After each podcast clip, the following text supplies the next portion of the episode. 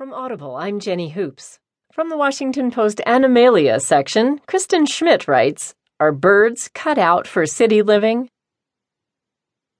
Urban development is booming, and with 9.7 billion people expected to populate the world by 2050, it's no wonder.